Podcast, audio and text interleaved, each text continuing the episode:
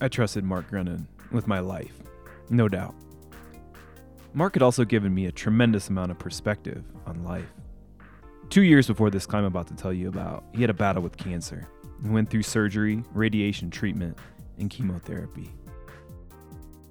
And all through this, Mark never stopped climbing. Shortly after finishing chemo back east, he returned to the west and went straight for Medicine Man in Colorado National Monument, sending the difficult crux pitch, yelling, Fuck you, cancer, when you reach the belay.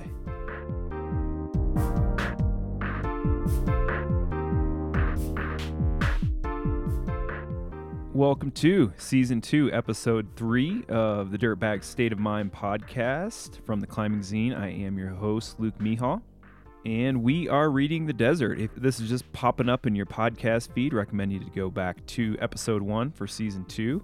The first probably 10 or so, 10 to 12 episodes are all going to be a complete story from the desert.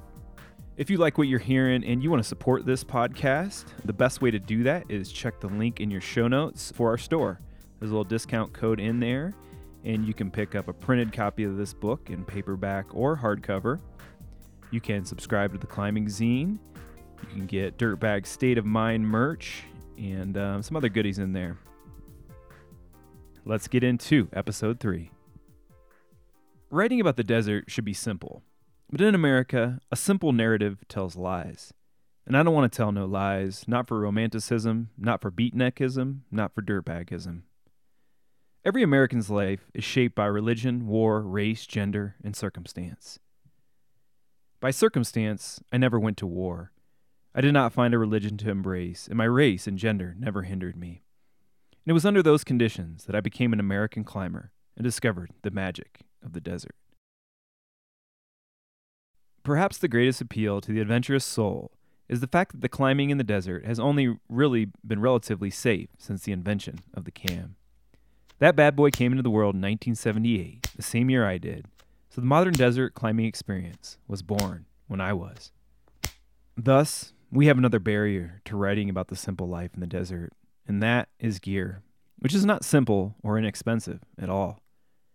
The dirtbag life had its requirements, and to adequately meet those requirements, you needed something. Dollar dollar bills, y'all. Dead presidents. This so called simple life required expensive materials. Sure, you could do without them, but no one in the climbing world liked a mooch or a freeloader. Bringing something to the table in climbing is essential. It wasn't like being a dirty hippie. Having nothing was not prized for climbers. If anything, the more you brought to the table, the more you were valued. We needed gasoline. Absolutely essential to get from point A to point B. Thankfully, our government subsidizes petroleum. We thought about climate change and discussed it, but we hadn't been given much of an option for alternative fuels that don't release as much carbon dioxide, or any at all. Something about the government being in bed with the oil industry, I guess. As long as gas was cheap, the dirtbags would hardly think twice about multiple fill ups to traverse the country just to climb rocks. Gear, we need it. We gotta have it like a heroin addict needs a needle. Ropes, nylon ropes, the best damn technological breakthrough for climbing that came out of World War II. They are like bomb proof spider webs, ensuring we'll stay glued to the wall. They won't break, plummeting us to our deaths, unlike the twine and hemp versions that preceded it. Gotta have that nylon, baby. Aluminum, mmm, gotta have that too for our carabiners. Steel as well for those anchors. Magnesium carbonate for those sweaty palms. Rain jackets with Gore Tex. Synthetic clothes made from polypropylene. Specific shoes made with rubber, tents, sleeping bags, stoves, headlamps, helmets, coolers, iPhones, iPods, iCrash pads. I need it all. My college years in the desert were adventurous and crazy, a complete immersion in the unknown. After I graduated, I began to roam from climbing area to climbing area, and the desert just seemed like another destination in the circuit. It was in that era that the inevitable plateau began for me on the Colorado Plateau. I was mostly a dropout from society, and climbing and living in a tent was as much as default as it was my passion. When I began my life on the road as a climber, destinations became the major ones, not just the proverbial backyard places like Escalante Canyon and Colorado National Monument. When I landed in the desert, I usually landed in Indian Creek. The creek had an ease and charm to it, Like Escalante, it was located on BLM land. There were also several conservation easements between the ranchers and the Nature Conservancy. Hard work and compromises created so that the public could enjoy the land. I was enjoying it and calling it home for the time being. College degree in recreation environmental studies earned, living in a fresh, brand new tent in the Bridger Jacks camping area. The Bridger Jacks, eight towers in a row, ranging from 150 to 400 feet, were quintessentially Indian Creek, only in the realm of being iconic, though. While most of Indian Creek crack climbing borders on perfection, these towers only had a few perfect splitter cracks. As for eye candy, they set a perfect backdrop. There was the Easter Island Tower, aptly named with no further description required. And then there was the King of Pain, a monster of a tower that appeared to have a cherry on top in the form of a giant boulder, eroded, waiting for time to come along and add it to the talus below. And what climber wouldn't want a backyard like that? A lot of climbers did, and despite the bumpy road back there, the campsites were mostly full, so I set it on a cornered site. Not at all appealing, not a tree for shade, but still a corner to erect my new tent. Mark Grundon was the first to find me for a climb. He was one of those many partners I had from college. In fact, the greatest gifts I think my college experience brought me were good friends and adventure partners. After all, my plan was to live rich on a cheap budget. A competent, safe partner was the very first ingredient on the list for this recipe. In those years, from time to time, I'd end up with some random partners, and occasionally it would work out, but I always found something was missing. It's kind of like sex. Sure, you could hook up with a random, but doing it with someone that you knew ensured that it would be more meaningful, safe, and enjoyable. Needless to say, I'm not an orgy guy. I was led to believe, innocently and naively, that simply stated most climbers were like me and I would get along with them. But the more I climbed with random people and experienced the climbing community, the more I only wanted to climb with my trusted friends. It's kind of like a job. And there needs to be a resume showing one spent years learning the basics and the fundamentals from mentors. Many modern climbers seriously lack this, and then when they go climbing, it shows. The things that always bothered me about climbing with the randoms were the unnecessary risks, like people who don't check their knots, belays, or harnesses before venturing up into the vertical. Or those that half heartedly belay, as if the rope were a fishing line in a drunken weekend afternoon. I trusted Mark with my life, no doubt. Mark had also given me a tremendous amount of perspective on life. Two years before this climb I'm about to tell you about, he had a battle with cancer went through surgery, radiation treatment, and chemotherapy. And all through this, Mark never stopped climbing. Shortly after finishing chemo back east, he returned to the west and went straight for Medicine Man in Colorado National Monument and sent the crux pitch, yelling, Fuck you, cancer, when he reached the belay. Mark also gave me writing fodder by being such a brave, inspiring soul. My first creative essay that was published in a major magazine, the Mountain Gazette, was written about him and our adventures together.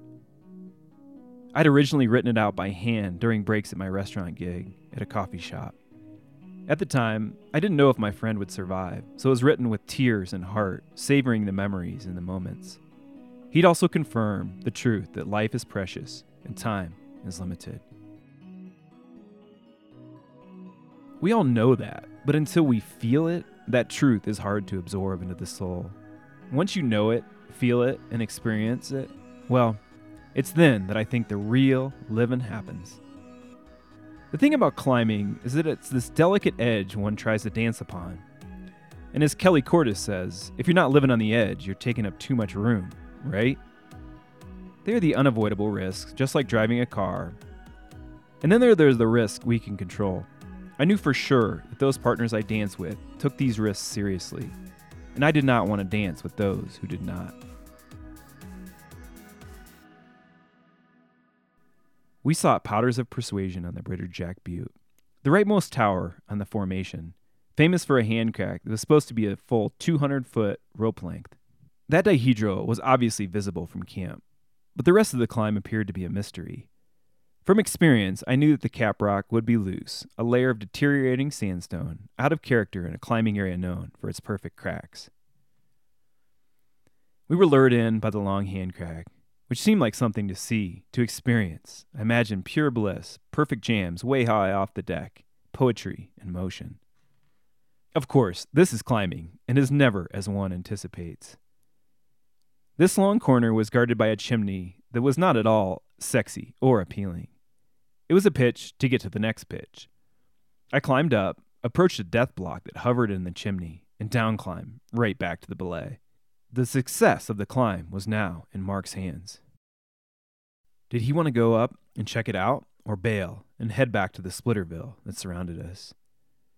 Mark wasn't giving up without a proper fight. Off-width and chimney climbing could easily be compared to a fight.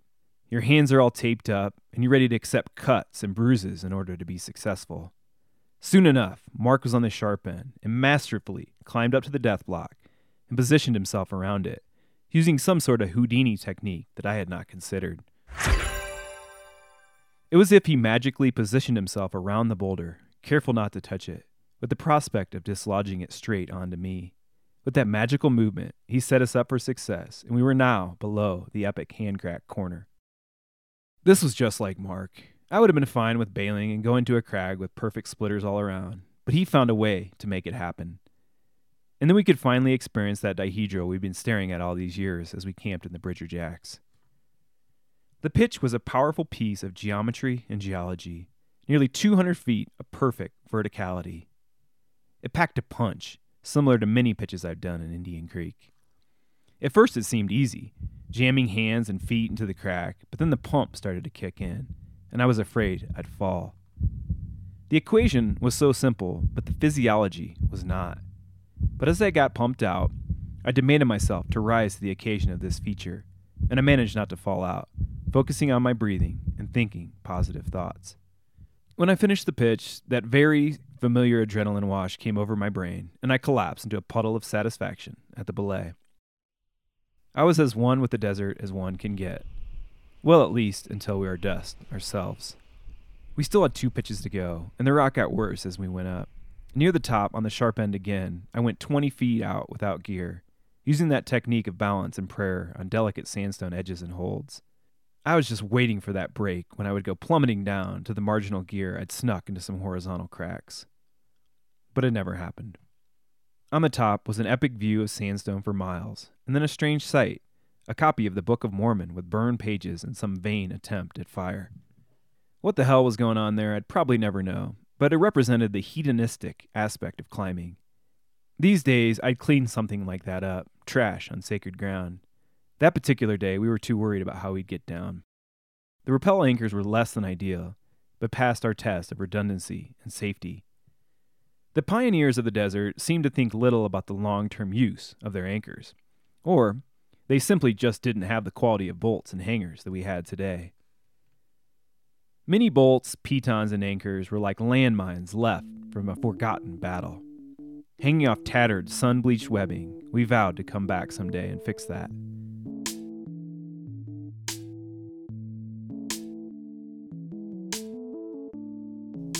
This episode is sponsored by Osprey. Osprey and the Climbing Zine share the same backyard. Located just down the road from Durango and Cortez, Osprey makes innovative, high performance gear that reflects a love of adventure and devotion to the outdoors. High quality packs for any adventure and season. We are proud to share a home with Osprey here in the Four Corners region of southwest Colorado. And to find out more, visit osprey.com. This episode is also sponsored by Black Diamond. Another longtime sponsor of the climbing zine, Black Diamond is all about climbing, skiing, and mountains. And, of course, the desert. Black Diamond Camalots are an essential ingredient for heading up any splitter, from the new 7 and 8 C4s to the new Z4s. You can never have too many Camalots in the creek. But once your Creek 50 backpack fills up, might as well hand the rest of the rack to your buddy to carry up. To find out more, visit blackdiamondequipment.com.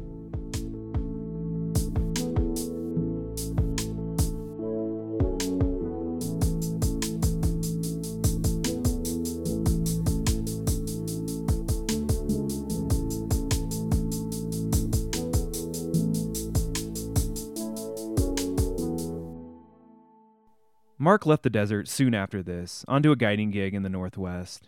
In college, that was supposed to be my career too. I love climbing, so why wouldn't it be a perfect job? But I soon realized I didn't have the nerves or the patience for guiding. Holding my climbing partner's life in my hands, I knew well, was enough for me. Being responsible for a beginner who was a stranger gave me too much anxiety. Guiding is tough, blue collar work. And it was another thing I admired Mark for. Still, I wondered if I was making a mistake by not following that path. I was just washing dishes for a living, the same damn job I had when I was 16. I got a paycheck now and again for freelance writing, but they were few and far between. Writing was more of a hobby than a job. Just as Mark rolled out, some more friends rolled in. Dave Aarons was on a similar schedule and life path as Mark, getting some desert climbing in before guiding season really kicked off. Dave was guiding on Denali in Alaska. He seemed to savor the dirt and absence of snow as much as the climbing. It would be rough as the season from Colorado went from winter to spring, then to go up high, back to winter in Alaska, even though it's summer. Dave was easy to please in the desert, and he had a certain vibe of contentment, always there. He made me feel at ease. Dave was one of those all American guys. He often lived like a dirtbag, but always seemed to be clean shaven and smell like soap. As a teenager with a single mother, he started to go down the path of a troubled youth. But then an outward bound trip showed him the glories of the outdoors. He joked that NOLS, the National Outdoor Leadership School, stood for Nerds Out Losing Shit. But deep down, we knew organizations like that saved lives and made lives worth living because of nature, like his. When his mother needed a liver transplant, he offered to have the surgery for her. A massive scar across his belly shows his love for his mom and his unequivocal dedication to always doing the right thing. His voice is even quintessentially American, in the best of ways, like he's a beloved radio host. I used to think it was just a fun thing he did, until I heard him call his mom one day when we were on a climbing trip. He talked to her in that same exact voice. Hey, Mom, it's your son Dave here, coming at you from Zion National Park, a true American treasure. How the heck are you? Dave smoothed out the edges in our ragtag dirtbag crew and made it all seem wholesome.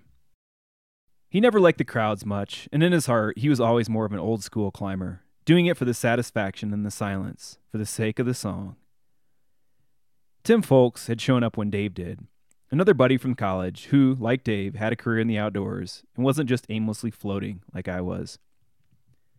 He lived in Monticello, the closest town to Indian Creek, and ran an outdoor youth corp Tim was one of the first people I met in Gunnison, and one of those people I knew I'd be friends with right off the bat. He clearly liked fun, and he also didn't shy away from tough topics of conversation. Just a couple months into our friendship, he told me about his father committing suicide when he was a teenager.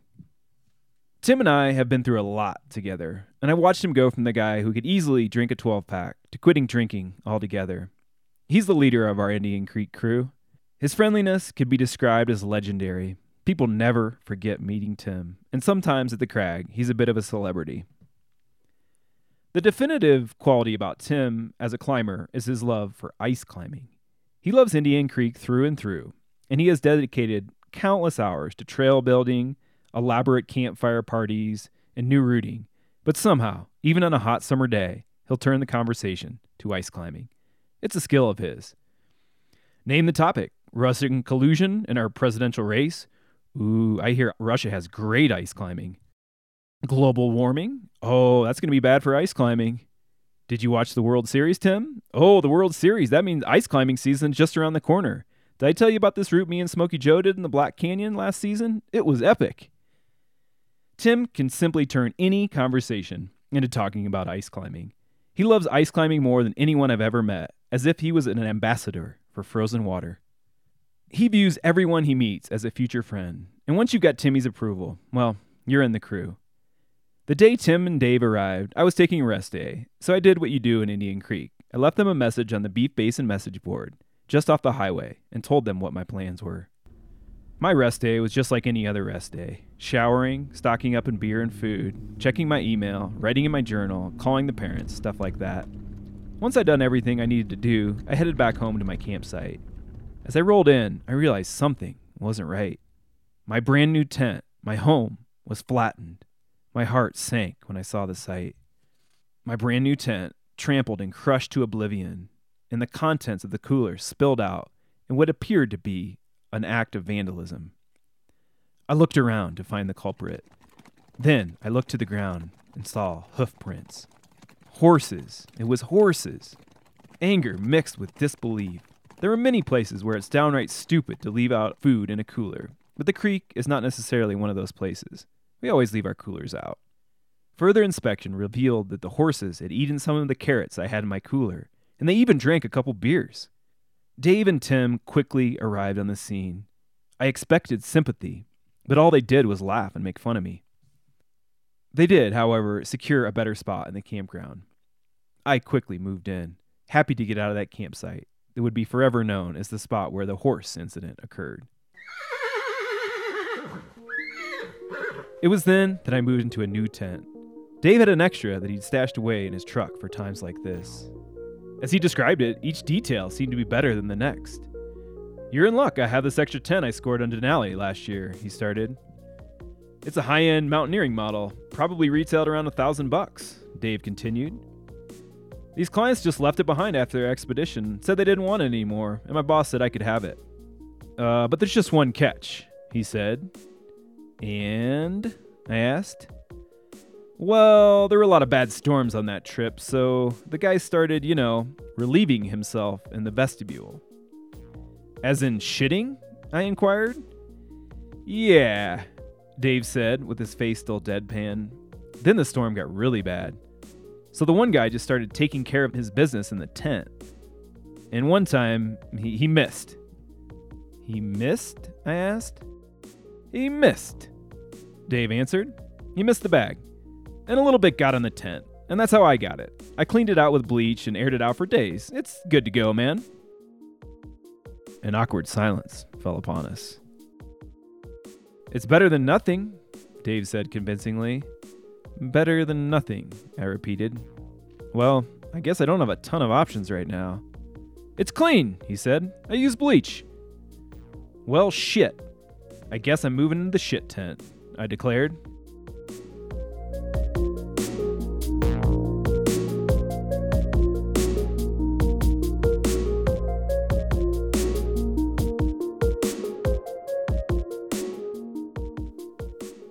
That was episode three, season two of the Dirtbag State of Mind podcast from the Climbing Zine. I am, of course, Luke Mehall. Beats and music for this episode were created by the brilliant Devin Dabney, senior contributor to the Climbing Zine, amazing writer, rapper, and uh, all around good guy. Our digital editor and producer is Chad Rich. Chad is an absolute hero, and the reason this podcast sounds so pro is because of him. As I said at the top, check the link in your show notes if you want to support this podcast by picking up a book, zine, merch, stickers. We got all those things. And coming at you from Durango, Colorado. Thanks for listening. Peace.